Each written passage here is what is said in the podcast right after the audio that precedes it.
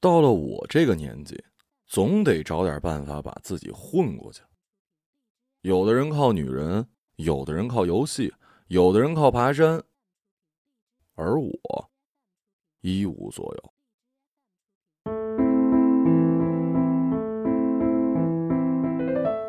有阵子我求助文学，每天把自己关进书房，但只要我一关上门，孩子就会拼命的拍门喊爸爸。我简直怀疑他身上有什么开关，一旦我离开，这开关就触动，他就会以手作锤，拼命捶门。妻子对孩子的行为视而不见，他乐于将孩子作为道具来牵绊我。说起来有点不负责任，我结婚时年纪轻轻。妻子是我大学同学，我念法学，他念英语。我们在还没有搞清楚婚姻究竟是什么的时候，就走进了婚姻的殿堂。而等孩子出生的时候，我觉得自己周身长满了婚姻坟墓中独有的荒草。记得有本书上说，孩子只是激情性爱的产物。对于这种说法，我呢啊是颇为认同的。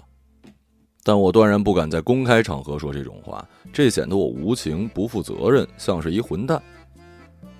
等终于平复了孩子的情绪，再次坐回电脑前，我的脑子已经一片空白，灵感长了脚，逃到了另一个世界。我想起小时候写作文，我总有很多话说，写景、写人、写脑子里的冒险与奇遇，但现在总觉得无甚可写。为了解决这问题，我买了一堆的写作类书籍，其中有知名作家如斯蒂芬金的《写作这回事儿》，也有一些根本叫不上名字的国外创作课的老师出的书。有一本书里说了，写作就是一只鸟接着一只鸟，你只要写就好了，坐下来写，文字就会像鸟一样一只接着一只飞出来。把这些书看完，我觉得血气上涌。好像自己马上会成为武侠小说里被选中的那个人，但等真正写完一篇小说时，我却觉得左右不对。我把写好的文章贴在网站，收到的评价寥寥，还有一些人以一种礼貌的回复方式邀请我去看他们的文章。我逐步发现一个可怖的事实：这是一个作者数量远超于读者的时代啊！在人类历史里制造出的文章已经够多了。我们这些无名小辈，只是在前辈的宫殿旁制造垃圾而已。唉，这个想法让我灰心丧气，但我也没有全然放弃。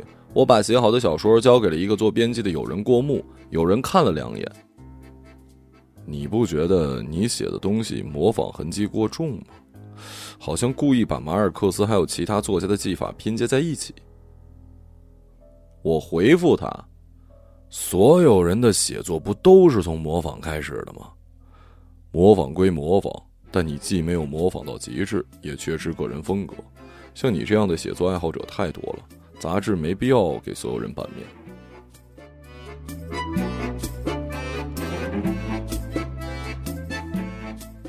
后来呢，我又想了一些其他办法，比如参加写作比赛。每一次我都精心准备，按照要求填写个人资料，把文章发过去。结果都是石沉大海。最可怕的是，我发现得奖的永远是那些人，有的人不在这儿得奖，就在那儿得奖，像网球比赛的选手一样，恨不得包揽所有奖项，拿到大满贯。而我投过去的文章，通通连初赛都难以入围。经过了连番打击，我逐步放弃了写作的念头。而这时，公司开始了轰轰烈烈的大裁员，在毫无心理准备的情况下，我被裁掉了。裁员后，我找了两个多月工作，但都嫌我年纪太大。最后，我降低了心理预期，去了一家体检机构做销售。我的主要工作呢，就是扫楼，挨家挨户的做推销。这种方式得来的大多数是白眼儿。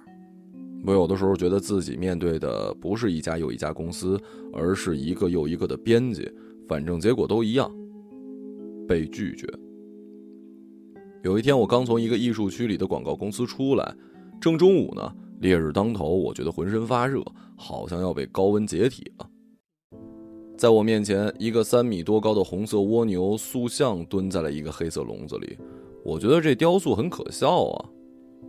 蜗牛本来就被壳子压着，爬得又慢，还要拿个笼子把它罩起来，多可怜呢！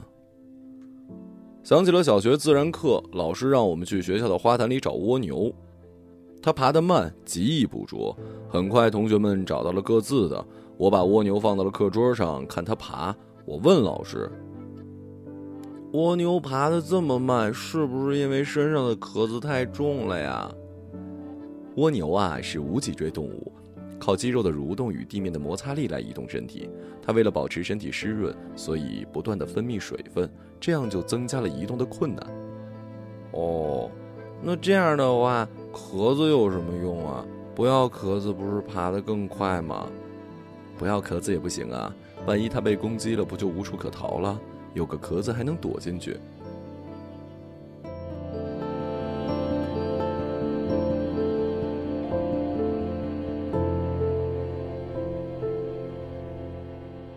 我是天生就不喜欢蜗牛这种动物，觉得它动作迟缓无力。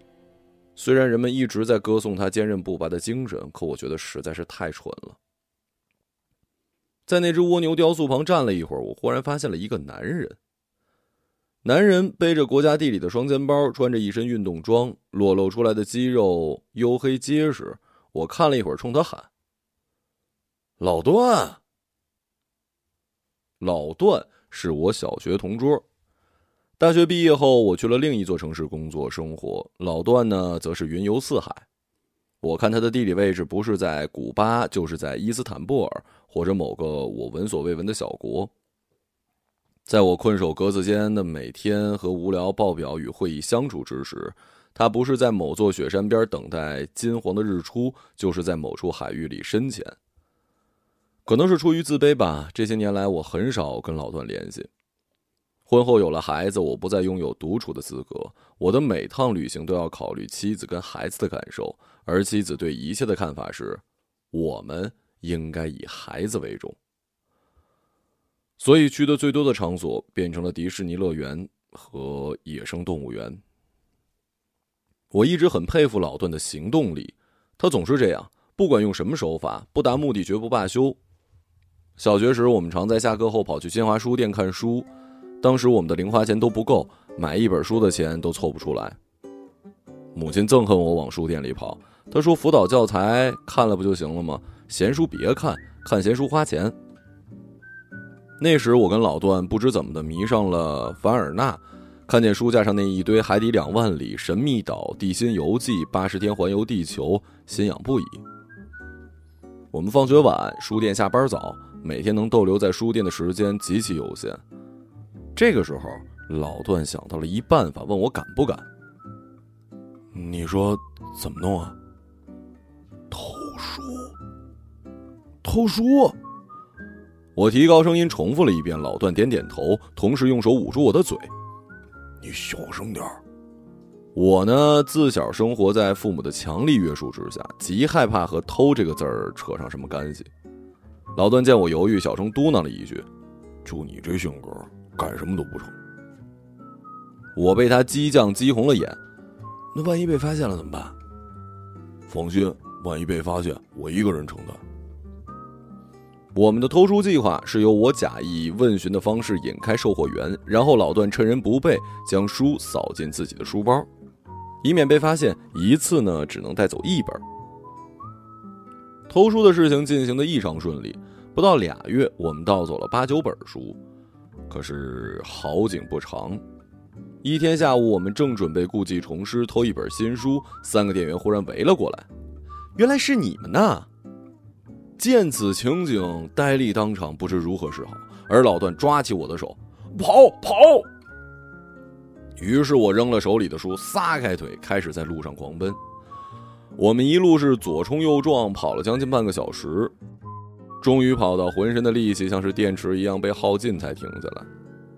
在我们面前是一座废弃的公园，我弓着背喘着气儿问老段：“接下来去哪儿？”老段艰难地抬起手指指公园：“进，进里面。”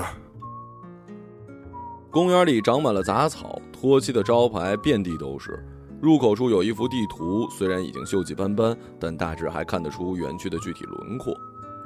这座公园以五大洲规划出来，把世界景色跟著名地标都搬了进去，但修到一半因资金短缺荒废了下来。后来又因为种种原因未找到接盘之人。听父母说，这个公园很快将被铲平，变成一座住宅区。老段似乎真的跑累了，他把书包卸下来，从里面抽出一本塑料新书，接着把书包摔在地上当垫子坐了下去。我把书接过来，拆了封皮儿，一股新书的油墨味直窜鼻子。这本书你不是偷过吗？怎么又拿一本？上个月暴雨，你记得吗？记得啊。我们家住一楼，暴雨的时候家里淹了，船没在水里，书也浸在里头。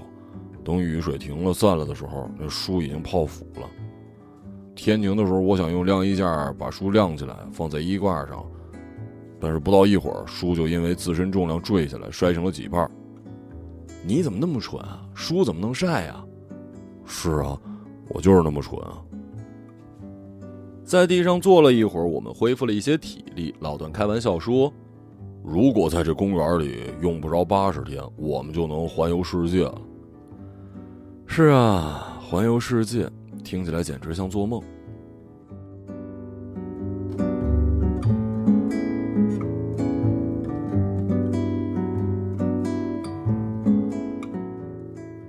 大学时，我谈恋爱，参加社团，暑假出去打工，而老段趁着所有可以利用的假期，背上包执行他的全国旅游计划。那之后，我们便渐行渐远，只是偶尔通过网络窥探对方的生活。在园区里见到老段之后，他邀请我去了一间外国人开的酒吧，听说这老板也去过好多国家，后来还是喜欢这儿，就留了下来。吧台内可以看到很多外国人，不同肤色、不同轮廓。在这座城市的某些地方，我时常产生恍惚感。或许换一个国家、换一座城市，生活的本质还是没有变化，这才是让人绝望的根本。老段变得比以前腼腆了，似乎没那么爱说话了。于是我只能没话找话，问他为何没有参加上上个月的同学聚会。那次聚会，我本想找借口推脱。但一想起学生时代爱慕的一个女孩会去，便心一痒跑去了。可去了才发现，那女孩终究没来，来的多是男同学。虽然大家的精神状态略有不同，但有一个现象格外一致：所有人无一例外全部发福了，几乎没有漏网之鱼。我们在时间的烹饪下变成了同样的菜式。我看看他们的肚子，又看看自己的。虽然起伏的高度不一致，但是脂肪的攻击力度没有区别。你得屈服于时间。我在吃饭喝酒到正酣时，一个人突然举起杯子，敬狗日的生活。说完这句，他就被人搀扶出去，听说吐了不少。老段说，上次同学聚会，他也接到了通知，但是他当时人在埃及。埃及，想起埃及，我就想到了狮身人面像、沙漠，还有古代传说。我看着老段，忽然觉得他是我们所有人之中唯一一个没有被时间谋害的人。他还是当年的他，更高、更瘦、更黑。你当时在哪儿呢？我当时摇晃，我摇晃着杯里的冰块，觉得有一些胃疼。那巨大的冰块像是玻璃人的眼珠，杯壁上沁着汗。天气热的让人可冰，但孱弱的胃部又通知我远离这一切。哦，鲸之谷，哎，你应该没听说过这地方。去埃及的游客啊，通常有一条设定好的旅游路线：先坐飞机到开罗看金字塔狮身人面像，然后由开罗到达红海度假胜地洪加达，再去卢克索看卡尔纳克神和蒙农神庙。但我说的鲸之谷在埃及近郊，那里看起来是沙漠跟戈壁，景色荒凉。但是几千万年前是一片海域，成群的鲸鱼在那儿出没，所以得名鲸鱼谷。鲸鱼谷在阿拉伯语里叫做瓦迪黑坦，瓦迪是河谷的意思，而黑坦是鲸鱼的复数，说明那里鲸鱼数量之多。老段说着发了一张他在鲸鱼谷的照片儿。照片里，天地一片沙色，白色的鲸鱼骨如白色的石块，其排列的形状果然是一头巨鲸睡在地上。真好，你还在坚持你想做的事儿？我盯着酒杯里的冰块，它已经融化了。是的，外力能融化一切。你呢？还在写东西吗？学生时代的我也喜欢写东西，经常写些故事，全班传阅。那些小说现在看起来很幼稚，不是什么魔法世界打怪，就是武侠世界的仿写。对于最近拾起笔重新写作，我难以启齿。我不知道问题究竟出在了哪儿，或许我缺少孤注一掷的勇气吧。很多人都像我一样，才华得不到校验，或许就根本没才华。生活又像是持刀的战士，步步紧逼，最终只能从痛苦的缝隙中辟出一条自我放弃的路。当然，也不仅仅是才华的事儿，更让我困扰的是，我不知道该写什么。现代人的生活同质化太严重，而目之所及的一切都是如此的庸俗。每次看到十九世纪那些伟大作家的作品，我都要感叹时态的残忍。什么样的时代培育什么样的人？我们远离十九世纪的黑暗战争苦难，但又陷入新世纪的电子迷幻药里。人们的生活并没有变得更好，心灵却更为涣散。我自认为喜爱阅读，但还是每天跟手机跳交谊舞。我舍不得放开这个性感新鲜的舞伴儿。在最近看的书里，我格外喜欢那些异质化风格的作品。我在杂志里看到一个出生于两千年的蒙古族小女孩的作品，我感叹于她对现代汉语的把控跟节奏感，更羡慕她所描绘的草原、河流，还有我未曾见过的牧民生活。更厉害的是，他在这些元素里添加了魔幻的辅料，让一切看起来更加新鲜刺激。而对比我写的那些建筑废料般的垃圾，实在让人沮丧。和老段作别之后，我回到家，关上房门，倒头大睡。梦中，我化身为一头远古巨鲸，在蔚蓝色的海域中畅游。在我周身，无数条体积庞大如巨轮的鲸伴我左右。游着游着，海水退去，陆地浮现。我躺在干涸的地上，闭上双眼，等待再度醒来时，我已寄居在一个男人的身体里。虽然我困在了人类的躯体里，但我还带着海洋的记忆。我幻想着重新回到那片海域。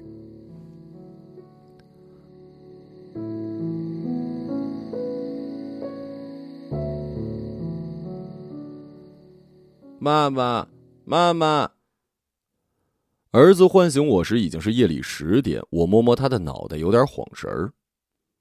初中时有一阵，我性格变得孤僻，总是独来独往，一个人走在街上冥想时，常有灵魂出窍的感觉。照着镜子，看着镜子里的那张脸，我觉得那些眼睛、鼻子、嘴巴跟我毫无关系，他们只是一堆粘土玩具般的壳子。后来看了一些科幻小说，我听说了“意识上载”这个说法。说是在未来，人类不用困在这具肉身，可以凭借灵魂在网络里随意的浪游。想到这儿，我赶紧找个玩具搪塞儿子，让他离开书房。接下来，我打开电脑，毫不停歇的写了三个小时，终于完成了一篇万字幻想小说。这篇小说借鉴了卡尔维诺《宇宙奇趣全集》中短篇《恐龙》，但同时又融入了我的个人风格。写完这个短篇之后，我感到非常满意。满意的地方并不在于这是一篇可能会被人夸赞的小说，而是在于即使这篇小说无人问津，我也从中获得了宛如人猿在山间游荡的原始快感。第二天早晨，我照例乘地铁上班，在被人拥挤到躯体变形时，我看到有人发来一个非虚构写作比赛的征文启事，他问我有无兴趣参加。刚开始的时候，我对这类比赛充满了兴趣，总幻想自己一举夺魁。现在有一些兴趣缺缺了，因为知道自己即使投入了精力，也得不到结果。正在我想要拒绝的时候，我忽然想起了老段。虽然我缺乏故事，但老段却是一个行走的故事机器。他没有写作欲望，但我却有一支可以供他倾诉的笔。想到这儿，我决定联系老段，问他能否把他的故事告诉我。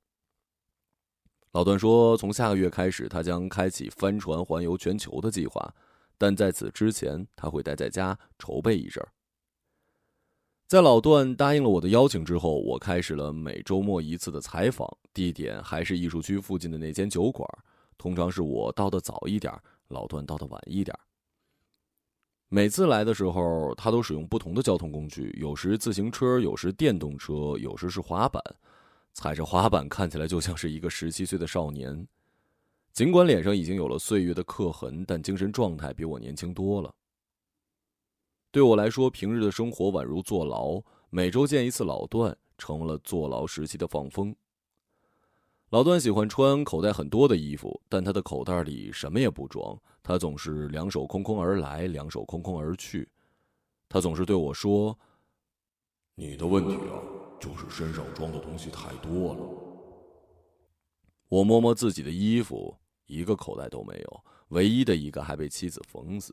他说我经常把卫生纸放在口袋里忘拿出来，导致洗衣服时纸屑弄得到处都是。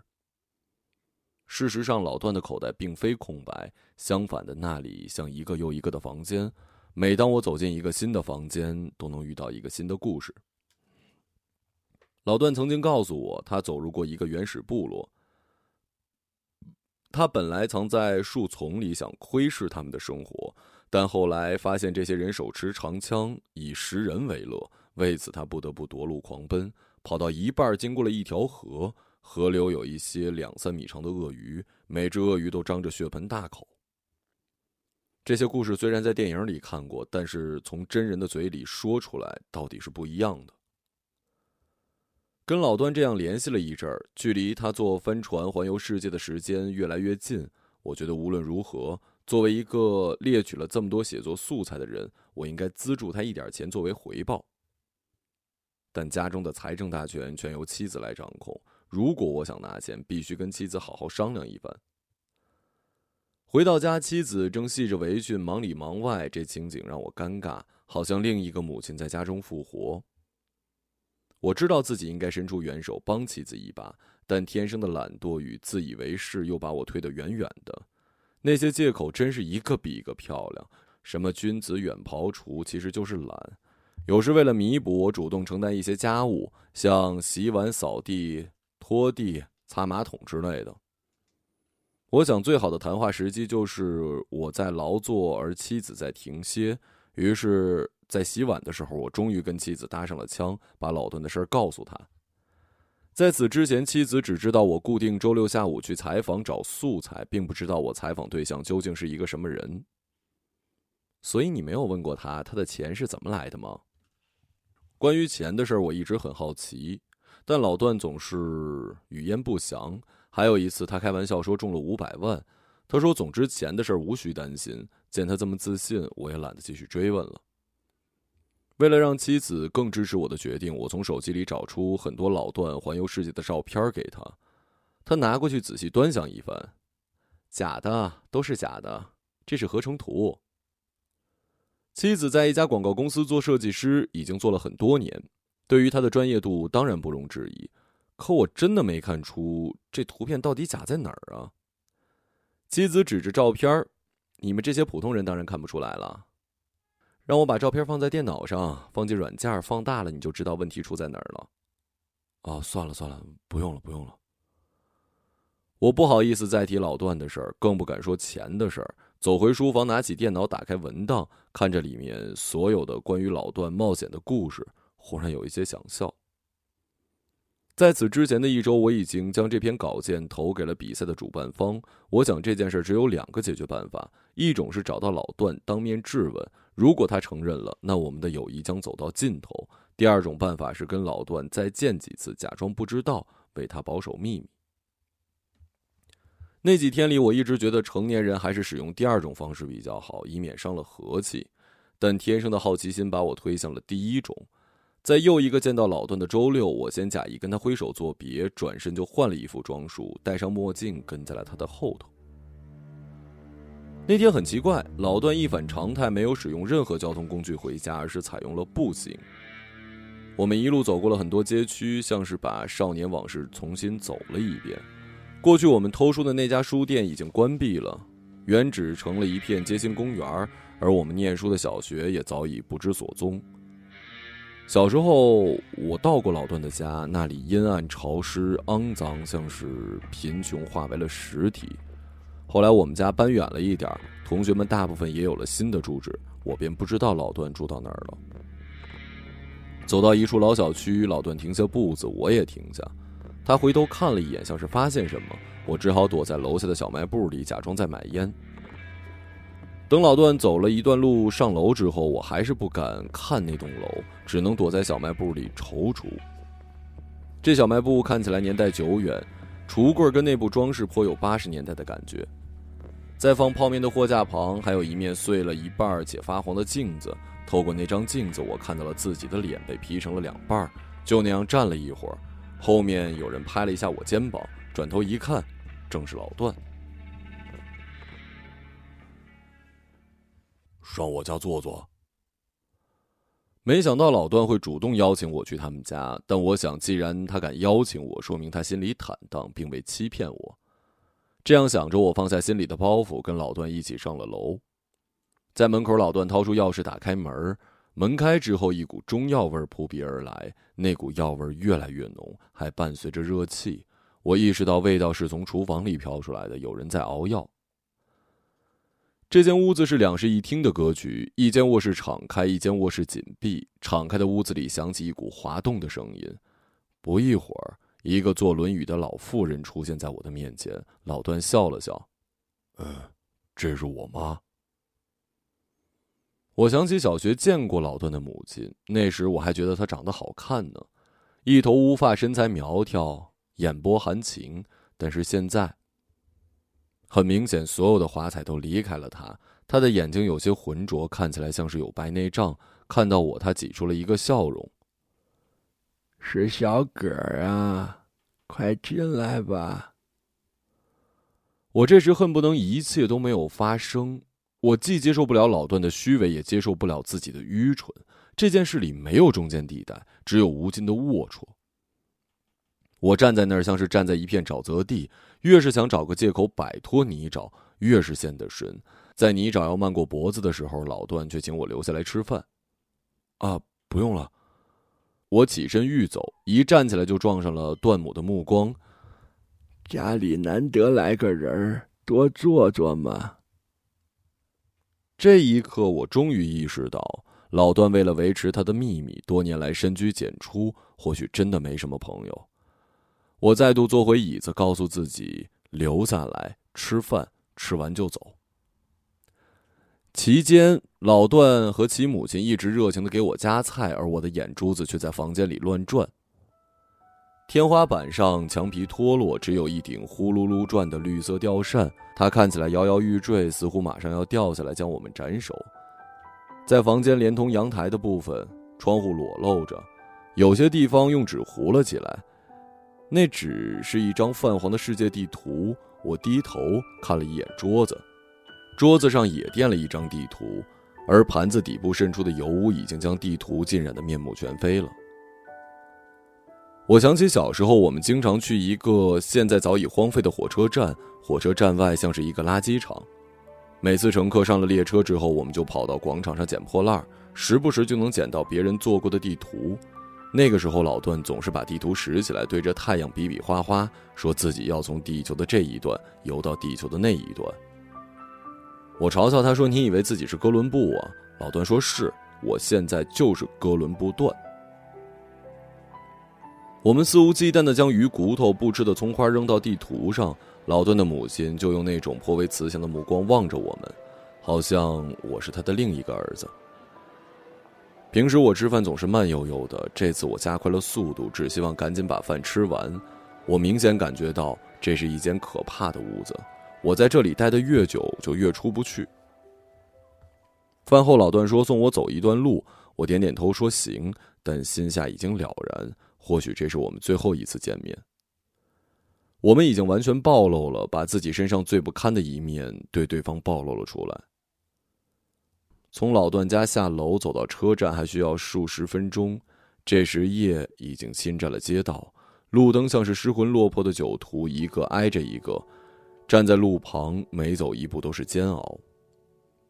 因为我觉得自己已经无话可说，沉默了不知多久。老段说：“你就没什么想问我的吗？你不觉得自己很虚伪吗？虚伪？哼，这不就是一个虚伪的时代吗？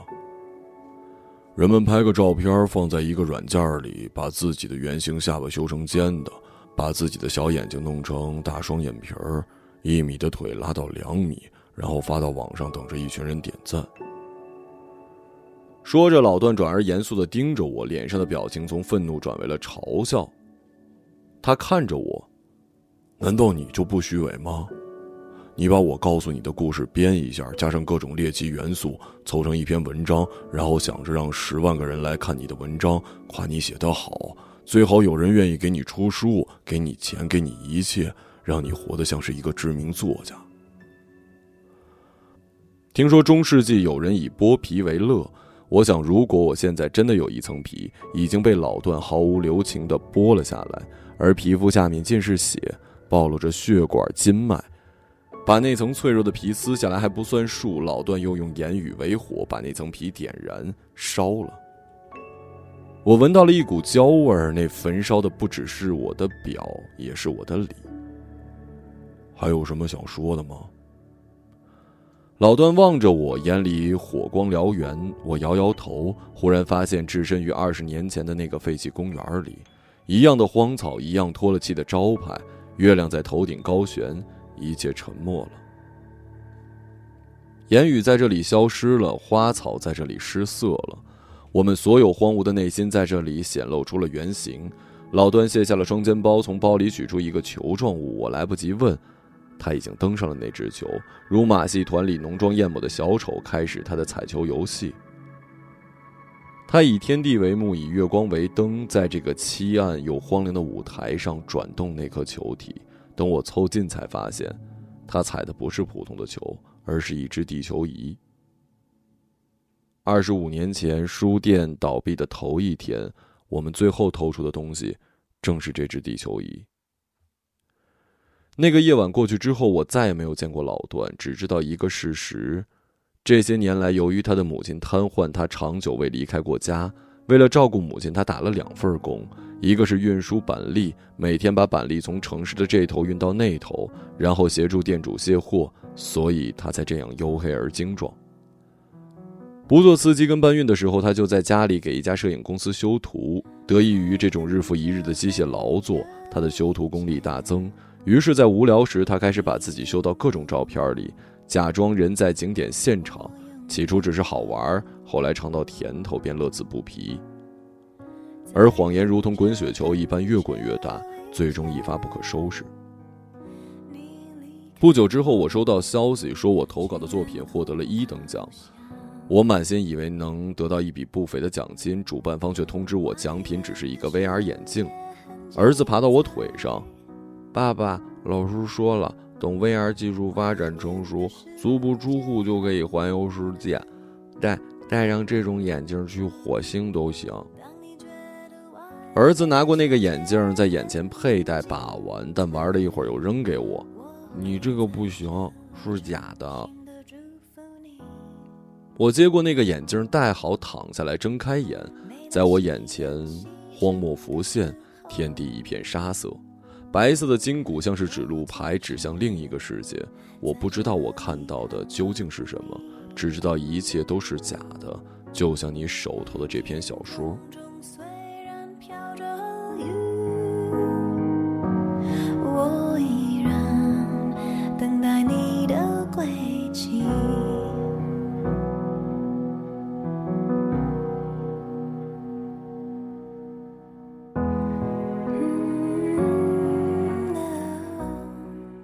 一个朗读者，马晓成。